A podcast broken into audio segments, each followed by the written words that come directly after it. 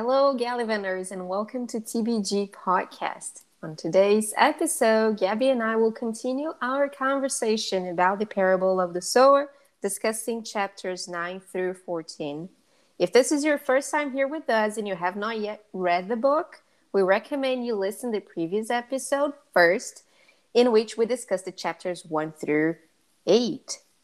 Gabby, welcome. How are you doing? Hi, I'm good, Anna. How are you? Very anxious about this book because definitely things are changing. Yes. Yeah. Well, and just like she says at the beginning, all that you touch, ch- you change. All that you change, changes you. The only lasting truth is change. So, Anna just proved I did Lauren a summary, right? right? yes, exactly.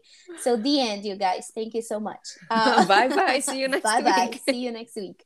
But yes, Anna is completely right. So if you have not read, uh, sorry, if you have not listened to our podcast from last week, um, just letting you know where we stopped. So um, Keith uh, Lauren's young, uh, oldest younger brother, mm-hmm. he's who's twelve. He has always been trouble, and now he's becoming actively dangerous to himself and to others. So by the end of chapter eight, he had been asking over and over again that he wanted to be part of the shooting classes and his dad kept on denying. So he decides well he acts up and he leaves the community for a day.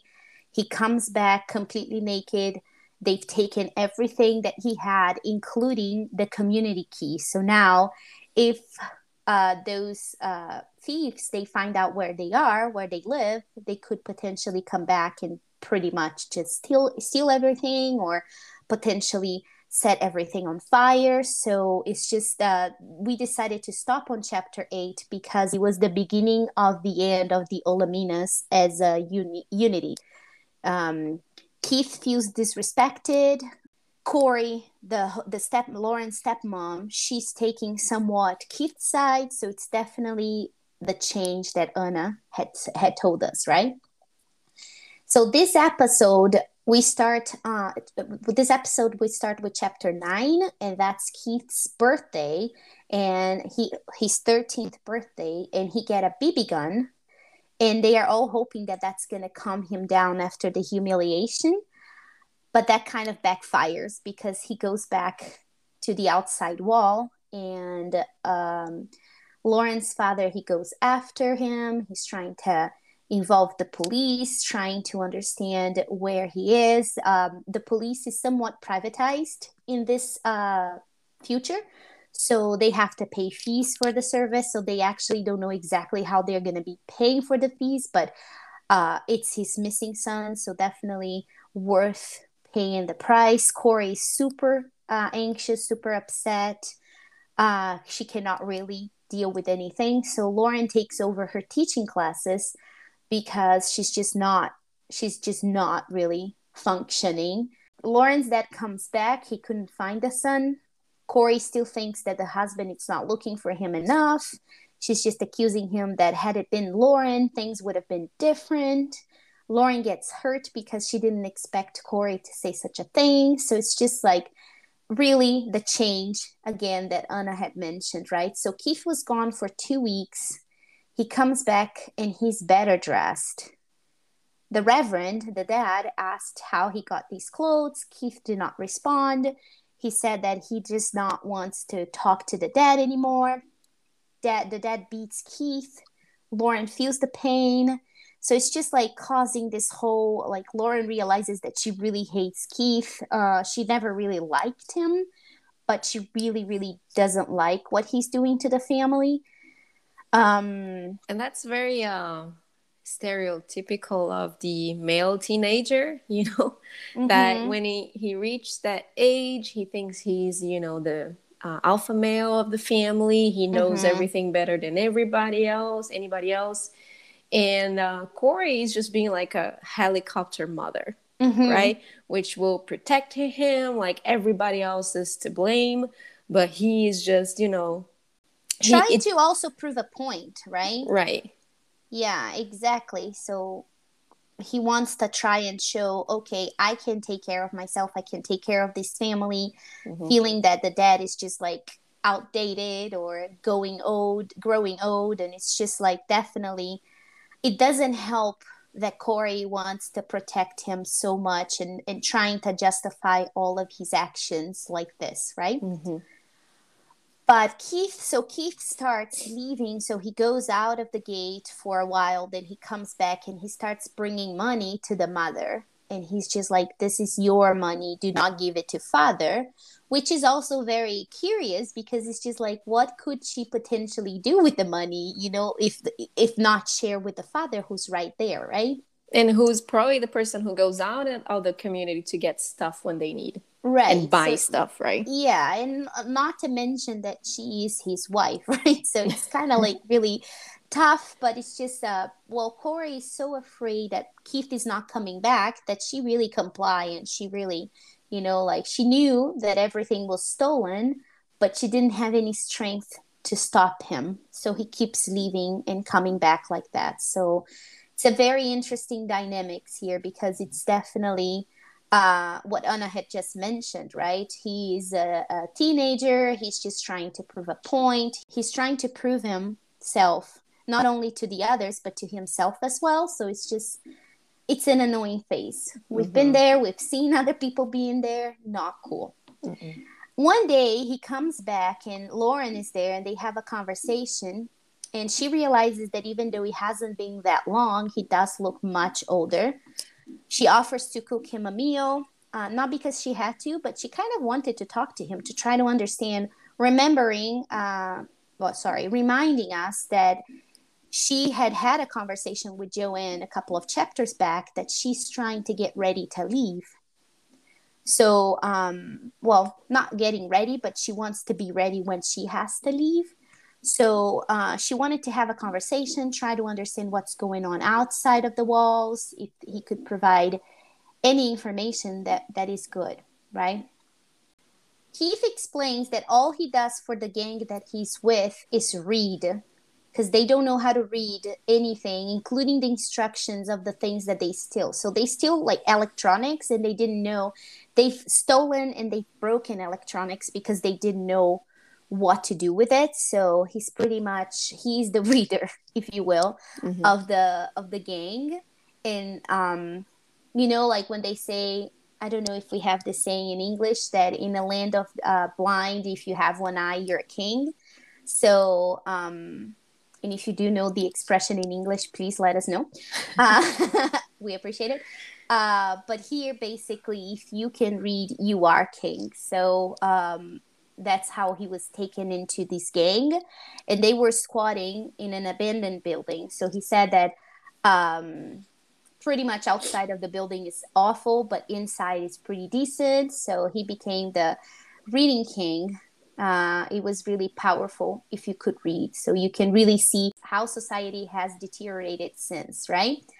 They kept on talking. Uh, she said that uh, he also mentioned that there's a new drug called pyro that makes people set uh, fire on things and it's pretty much orgasmic. So they really enjoy seeing things burning. And they do like shave their heads and they do paint their faces when uh, they they become addicted to this drug and they join this group. So it's pretty much like a whole experience. You not only do drugs but you do drugs with your uh, friends who are painted and bald just like you. So uh, he mentioned that as they were talking, uh, he said that the next time he will bring money to Lauren, and to- Lauren says, "Don't, don't do it."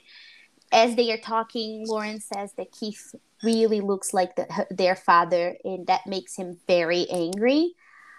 Then Lauren, tell because he's still hurt, he's still very hurt since the like inside since the day that the dad beat beat him and just humiliated him. And then Lauren tells a story of when her father beat her of when their father beat her at a similar age because she was caught having sex and she said that he really it was bad she was pretty upset but now she understands why he did that she could have gotten pregnant and in this world at her age being 13 at the time that was just definitely not something right that was really going to be stupid Uh, food is ready. They eat. They eat. They eat silently. He leaves, and um, he said that he would come back. And um, he also mentioned something very interesting that even though that was the impression of everybody inside the gated communities, not everybody outside had guns because they are very costly. So that was also a piece of information that was interesting because Lauren really thought that the minute you get out, everybody has guns and it would be just really dangerous, right? Going back to her 15 year old self, she and Curtis, who is Lauren's uh, boyfriend, they uh, they do have sex, but they use condoms and they are very careful. Lauren is turning 17, and on her birthday, they are almost caught by Keith having sex because he did, as he promised, he did bring her money for her birthday. She said that she did not want it. He said, Well, if you don't want it, just give it to Corey. He just didn't mind. And uh, and that was the last time that Lauren saw Keith. Her birthday is in July, and on August 26th, her parents have to go outside to identify Keith's body. He was dead, and he was pretty much burned and cut, and only his face was clear, so pretty much making it easier to identify who the person or who the body is the police said that it was the it was the doing by of drug dealers and lauren did not cry during his funeral. Curtis her boyfriend said that it would have been prudent for her to do so but she said that uh, she would have cried when her father had beaten keith because uh, that was when the whole family got shattered but not this time. She really really she didn't feel empathy for the fact that keith had died pretty much and i don't think she's wrong. He brought his death to himself right anna? He was the one going outside and really um exposing himself to the dangers you know? So i don't think that of course i don't think keith wanted to had die wanted to die but i just don't think that in a way it wasn't something that he didn't think that it was coming to happen eventually you know what right. i mean? I think she just thought, well, it was expected. Everybody tried, you know, uh, all they could to make him understand that he should not be doing it. Right. Her father, her or, sorry, his father, his mom, she did it as well, but he, this is what he wanted. So it's right. kind of like, well, your fate is just what was expected, right? Right. There were risks to what he was doing. And I think mm-hmm. that Keith was really well aware. I think that being outside had shaped him but of course you don't see it coming until it gets you right? So mm-hmm. and of course it's much harder for the family because for better for worse corey still hoped that uh, keith would come back home. But once you're out I, I think it's just really hard to go back to old ways you know? Well ever since he died robberies have gotten worse. Um, in the community seven other people had been killed since his death. So definitely things are getting more aggressive, things are getting more dangerous, more violent, right? Um, Lauren strongly believes that these robberies were made by Keith's friends because they knew the easy targets. So pretty much all these seven people that had died, they were really uh, the easy targets in, within the community. Um, in parallel, there is a new city. There's a nearby city called Olivar, that had always been uh, in trouble with the coast, coastal erosion, and they became privatized by a company called KSF. So basically, uh, this company was hoping to build so a desalination plant in the city, and uh, they want to dominate the area. So KSF was offering job to jobs to people who could come and live in Olivar in their company housing uh, last episode we did mention that the new president he was really hoping that there would be those kind of projects and benefits to companies that would offer housing. So this one this is one example that was really happening close to um, robledo right? So the city or this company housing would not allow guns only the guns of the guards. And basically the wages that they were offering was not really enough to live on but people are desperate. People really really would like to one get jobs to have that even if it's a wrong sense of safety have that sense of safety. They really would like to go. So people are going and people are applying to these jobs. But basically if people cannot afford living the companies force them to work even more and then they get trapped for life. So the word for that is slavery. So lauren could see that they were becoming well whoever applied for those they were bringing slavery back to really its essence. Um, marcus the youngest brother or not the youngest the second young the second oldest boy um, he thinks that that would be a good place for lauren because there wouldn't be a whole lot of violence so her hyper empathy wouldn't come to wouldn't come wouldn't be expressed as often but Lauren thinks that the guards are thugs. She really thinks that it it's not going to be that pink rainbow city that everybody's painting. So she does not believe. She just thinks that this is a bad idea. Corey is disgusted by Lauren's constant negative outlook. And she also thinks that the family should apply for jobs. Uh, other families, so the Garfields and the Talcotts, they are also considering going to the uh, to Olivar. So Lauren realizes that the community is getting weaker by the minute, and she's certain that this uh, she will be leaving the community once she turns 18. So she's just waiting one more year. So then she's older enough, she ha- she's of age to make her decisions, and and she has to go. She also knows that she's moving north. She knows that there's less problems with water. Uh, the weather is a little easier. It's not them; they don't have that many droughts, so she really wants to go north. And she's hoping that she can uh, make a living teaching people to read and write.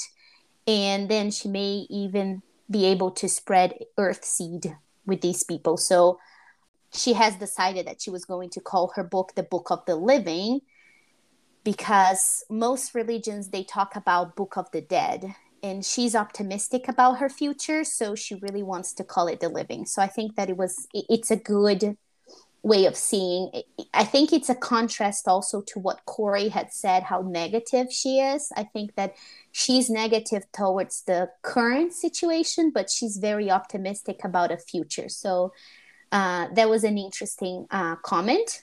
And you know what my brain makes a relation to? Book of the living to carpe diem because enjoy your day, right? Enjoy while mm-hmm. you're still here, enjoy while you're alive.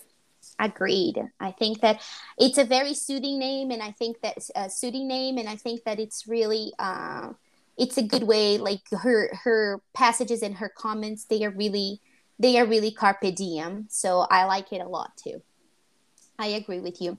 Okay, so keep going. Days are going, days are passing. Then the Garfields have accepted, or they have been accepted in Olivar and they're planning to move within the year. Joanna, Lauren's best friend, betrayed by her uh, best friend trader, mm-hmm. is a Garfield. So she's moving, and uh, she comes to jo- to Lauren to say goodbye.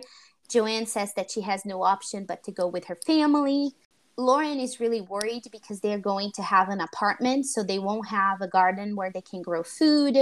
So basically, you cannot have any extra income because you don't have a place to grow anything. So um, Joanna says that she had invited Harry Balter, her boyfriend and first cousin, but Harry also believes that Olivar is a trap. And uh, once they get in that, they are not going to be able to leave, so they're going to lose their freedom. So Harry had said no, he's not one to go. Thanks, but no thanks. Um, he also wants to go north, but he doesn't have any prospect. So it was he basically he he doesn't have any prospect and he doesn't have any major plan. He just thinks that once he gets there, he could potentially look for a job, but he definitely does not want to go to Olivar. Um, I was just gonna make one comment. I don't know if you're still gonna talk about it, but it's when uh, Lauren realizes that her best friend, or used her frenemy, let's call her frenemy for now. yeah. So she's living, she's leaving the community before her. And Lauren had this vision that she would be leaving the community before anybody else. Mm-hmm. And now she's starting to feel, oh my God, like you said, the community is getting weaker, but she sees everybody she knows leaving or dying, mm-hmm. which is pretty much very scary for uh, someone so young, you know.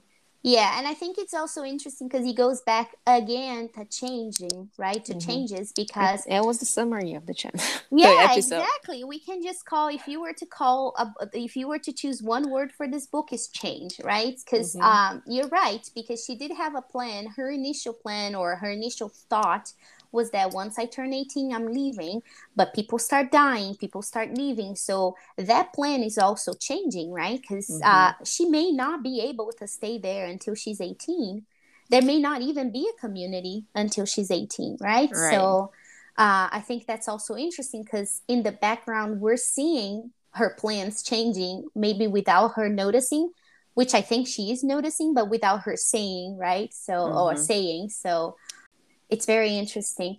So then Joanna asks Lauren uh, what plans her she has, and but Lauren had decided not to share anything with Joanne because basically once bitten, twice shy. So she's definitely not gonna be betrayed again. So she's just like she just she she's very vague and she doesn't say a whole lot.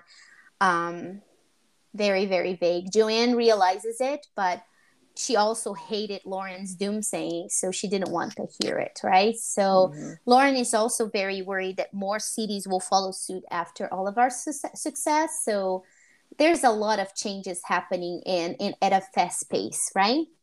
So one day her dad goes to work, and as Anna had mentioned, he has to go to work outside the community. Uh, he teaches, and he never he doesn't come back Corey is super worried. She calls everybody uh, in the community just to check if they knew where the Reverend was. Nobody really knows where the Reverend is.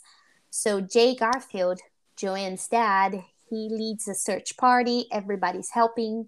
Everybody goes out. Everybody's looking for the Reverend. Reverend is not found. Uh, days after they started the search, they do find a black man's arm, but the fingerprints do not match the Reverend's. So he has vanished. He was gone. And Lauren knew deep down her soul that she was not going to ever find out what had happened to her dad. So it was really difficult for her because it is accepting the loss without actually seeing the body. So very different. And of course, extremely different than Keith's situation because she was so close and she really cared about her dad. So they do have a sermon that Lauren that, that Lauren preaches, and she knew for a fact that it was that that was his uh, her dad's funeral. She did she preached about perseverance defeating even strong resistance. So the community really really liked uh, her sermon, and she knew that the community had to go on. They needed to move on. They couldn't stay in pain. They couldn't stay in grief for too long deep down she wished she believed the sermon she had just preached you know but honestly that was a moment for of grieving for her so really tough. Corey complimented her sermon but she also wanted to have a an official funeral let's say and she asked reverend robinson the same reverend that had done uh, that had baptized lauren and the kids uh, at on chapter at the beginning of the book so they did have a, an official funeral for her dad. And unfortunately without the body the insurance was refusing to pay her father's policy. So they said that they could potentially pay but after seven years before they could even acknowledge their, his his death. So that was very complicated. As anna had just mentioned she was foreshadowing the whole book. Um, corey was well uh, reverend the reverend was uh, the breadwinner. So mm-hmm. they didn't have an actual income of her own. So um, you can see that everything is changing again because now not only people were leaving but the breadwinner for lauren's nucleus is actually gone. So she knew for lauren knew for a fact that corey was going to apply for a liver for olivar. Um, Kurt Curtis and Lauren, they're still together. And after one night of making love, he tells her that he they they should get married and leave Robledo, but not to Olivar. He doesn't want to go to Olivar. Uh, she asks him where he would like to go, but he doesn't know where to. So he probably just started realizing that they're gonna need to leave to leave the community because the community is becoming non-existent, right? Cur- uh, Curtis realizes that Lauren has a plan and she was somehow planning on leaving without him, and he gets very upset. Lauren loves him, but she knows that he's holding her back. So he also doesn't know anything about her hyper empathy or her religion. So basically, they were strangers, right? Sharing mm-hmm. some sexual favors between each other but there wasn't really or like they they did have some chemistry but they didn't have an actual connection because he basically didn't know anything about her. Her and, her mm-hmm. sorry. And she doesn't want to share either. She right. she's not ready to share those things because of the possible judgment she's going to get from him. Both for fear exactly because her hyper empathy she's heard her whole life that this makes her weak in her religion it's something that she's still building and and and, and shaping so I, mm-hmm. I think mm-hmm. that it's a different kind of fear for both of them but she's not sharing for uh, because of fear right mm-hmm. so um which is hard because it's hard for you to connect if you're not sharing your core with anyone right mm-hmm. so she does and she's not ready to do it so so she and just through, sorry amiga go ahead and and throughout the book i think it's one of the challenges she's been going through is she doesn't have one person to be totally open about anything she right. wants to talk about she always has that feeling of being an outcast because mm-hmm. even though like her dad is 100% aware of her hyper empathy he ha- he knows nothing about her religion right? So and and it, it, you can see throughout the chapters that her religion her beliefs are growing stronger and stronger within her but she doesn't have anyone to share. So you can see that there is a revolution or there is a, a there is a change happening uh, in her around her and there is also change happening within her. So lots of changes. Uh, mm-hmm. she does ask him to wait but he's to wait for her, but he's extremely annoyed. And he doesn't even know like okay so what are we doing here? You know if you if you have plans of on leaving if you don't want to count me on these plans what are you exactly expecting? And i think that even she doesn't know what she's expecting from that particular relationship right? She was just carpe diem. She was carpe diem. Well that was the only way she could get pleasure right? So mm-hmm. um carpe diem. I, I right. like that. I'm just carpe diem. I think that's a good way. Um, so a couple of days go by. Some robbers they set fire on the Payne Parrish house. Um, the only survivor is Wardell, and everybody's really focused on the fire while they're trying to put the fire down. And while this is happening, the Olamina's house is robbed, and they take all of their money, their kitchen money. They take all the clothes, they take the radio and core sewing mas- machine. So they're really losing everything. They've lost Keith first, but then they lost the dad, the breadwinner. They've lost now their food, their clothes, their money. Um, they still had money. If you uh, would remember, her dad had taught Lauren that they had money and they had all the important things uh, dug into the, uh, hidden into the in the garden. So it's not that they've taken everything, but they've taken a really good portion of it. They haven't taken their guns, and they had not taken uh, Lauren's go bag. So there was a lot of losses, but there was still some left.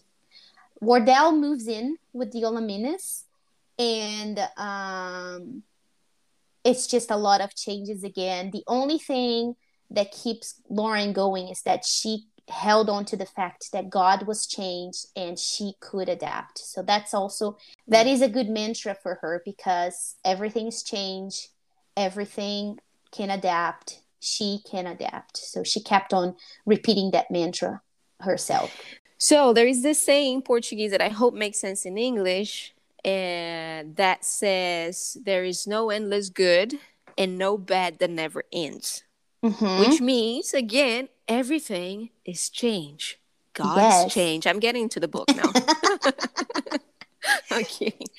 so she understands that it's a cycle, right? That everything is going to change and mm-hmm. uh, hopefully in a good in a good way at the end but uh, at least she has this view that nothing is forever Right. I think that's also very good and very important for us, right? To always remember or always remind ourselves that everything is in fact changing. And I, I really like this saying that Anna had just mentioned because of that. You know, like you have to be aware that if you're having or they also say don't make decisions when you are extremely happy right mm-hmm. or sad or extremely sad because this is just uh, cyclical so everything mm-hmm. will change well after all these changes or at least this cycle uh, the university had allowed cory to take over part of her husband's job.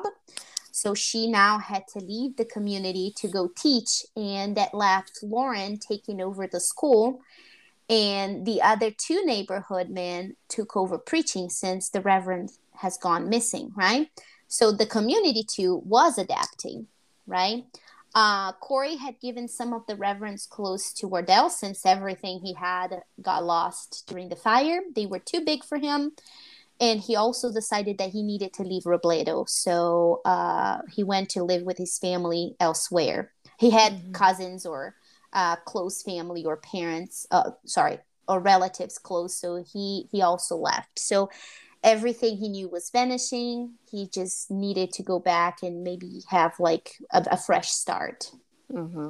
lauren was under the impression that wardell was not really going to live much longer we don't know at this point now we are coming to the next, uh, the last chapter of this episode, chapter 14. So another year has passed. It's now July 31st, 2027. And the first sentence from this chapter is In order to be reborn from its ashes, a phoenix must first burn. Mm-hmm. Ooh, that is a foreshadow for what we are going to see this episode, this chapter, right? Mm-hmm. Um, and sure enough, there is a fire in the whole neighborhood. Everything is on fire, flames everywhere. Lauren is able to escape this fire and she sees that Cory and Lauren's brother they all get up once the house starts burning and they run away. Cory is not looking back. It's not that she didn't want to see Lauren, but she's really trying to just get out of the way. Uh, Lauren sees Natalie Moss screaming with her face half gone. She, uh, Lauren falls because remember she feels the pain, so she's seeing that Natalie screaming, so she also falls um, uh, and she stays down. Cory did not notice that Lauren fell behind, so she keeps going. When she finally gets up, uh, she goes for her emergency pack. She steals Edwin Dunn's gun and she kills a raider. Um, she looks for her family. She looks for Curtis. She doesn't see anyone. Then she thinks that you know it would have been nice if she if they had established a meetup location in case something like that happened. I think you always learn what you should have done when you're suffering or when you're going through, right? So she's just thinking of things that could have gone better, right? Uh, mm-hmm. She goes up to the hill. She's just hoping that her family is also going to that direction um, it is really difficult to get there because it's dark and she knows that um, it is better for her to be in a place that it's dark uh, so then it's safer. Nobody's to come after her. Um, and if they do come they could see her gun. She sees a house in ruin uh, with a garage and she decides that that's a good place for her to shelter for that morning uh, for that night. So in the morning she goes back to the neighborhood. She's hoping that she can find her family. She goes back to her house. She takes whatever fruit trees they are left. She digs up the money that they had uh, in the backyard, also the emergency supplies that they had buried in the yard that her dad had showed her. She doesn't see anyone, so she's getting ready to leave the neighborhood when she and, and she's just walking and she sees lots of women and girls that had been raped and killed. She cannot find Curtis. She cannot find her family. She first considers going to the police, but she decides that that's just going to be more complicated than helpful. She cannot afford losing that money that she had left. Remember, reminding us that she has never worked, so all this money that she had right now she had no trade she had nothing that she could actually make up for the money had she gone to the police right mm-hmm. this is the first time that she really thinks that she really hates god As she's leaving, she hears her name. So somebody's calling her. She turns back and it's Zahra Moss, one of Richard's uh, wives. She's the youngest. Mm-hmm. And Harry Balter, Joanne's former boyfriend, they are both sitting on the curb. They are calling her. So they she joins them and they share with each other what they knew, what they've seen, people that they have seen. So Harry said that he saw some people running away and Zahra confirms that she's seeing Lauren's family being killed. Shocked. Lauren's shocked, but at least she gets the confirmation, unlike her dad, right? Mm-hmm. Lauren and Zahra helps. Uh, Lauren and Zahra help Harry walk. He had a concussion, and they all go to the garage that Lauren took shelter the night before. And this is where the chapter ends. And this is it. Her family's gone. Curtis is gone. The neighbors in the neighborhood are gone. There's no more community to hold Lauren back. Her faith is shaken.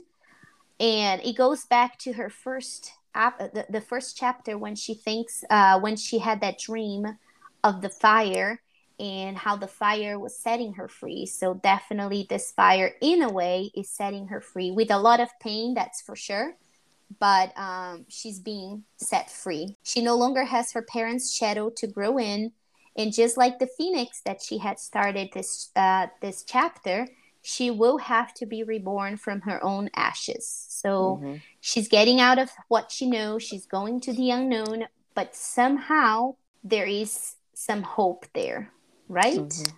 Hopefully. Hopefully.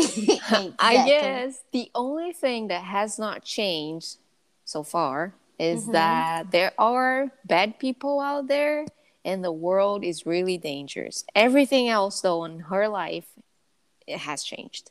Even that Anna has changed because she realizes that everything is getting more and more violent, right? Mm-hmm. So it's that getting worse changed. than yeah yeah it's not a, a hopeful change but mm-hmm. at least now she's gonna be able to put to practice what she's been uh put to action what she's been practicing, right? So, mm-hmm.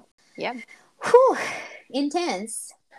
Yeah, so it's been a very hard journey for me. But I want to bring up one thing that I really connected to on uh, on these chapters, where she puts the effort to prepare dinner and sit down to talk to her brother that she was not really fond know, of. Yeah, fond of.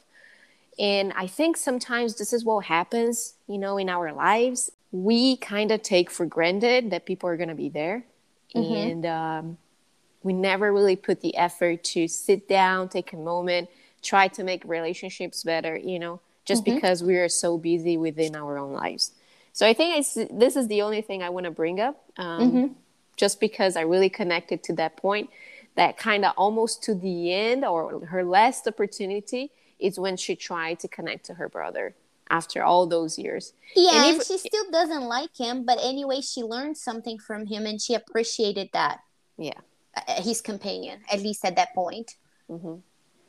So, yeah, you never really know when is the last day that you're going to be able to talk to somebody. So, this yeah. is. Carpe diem again.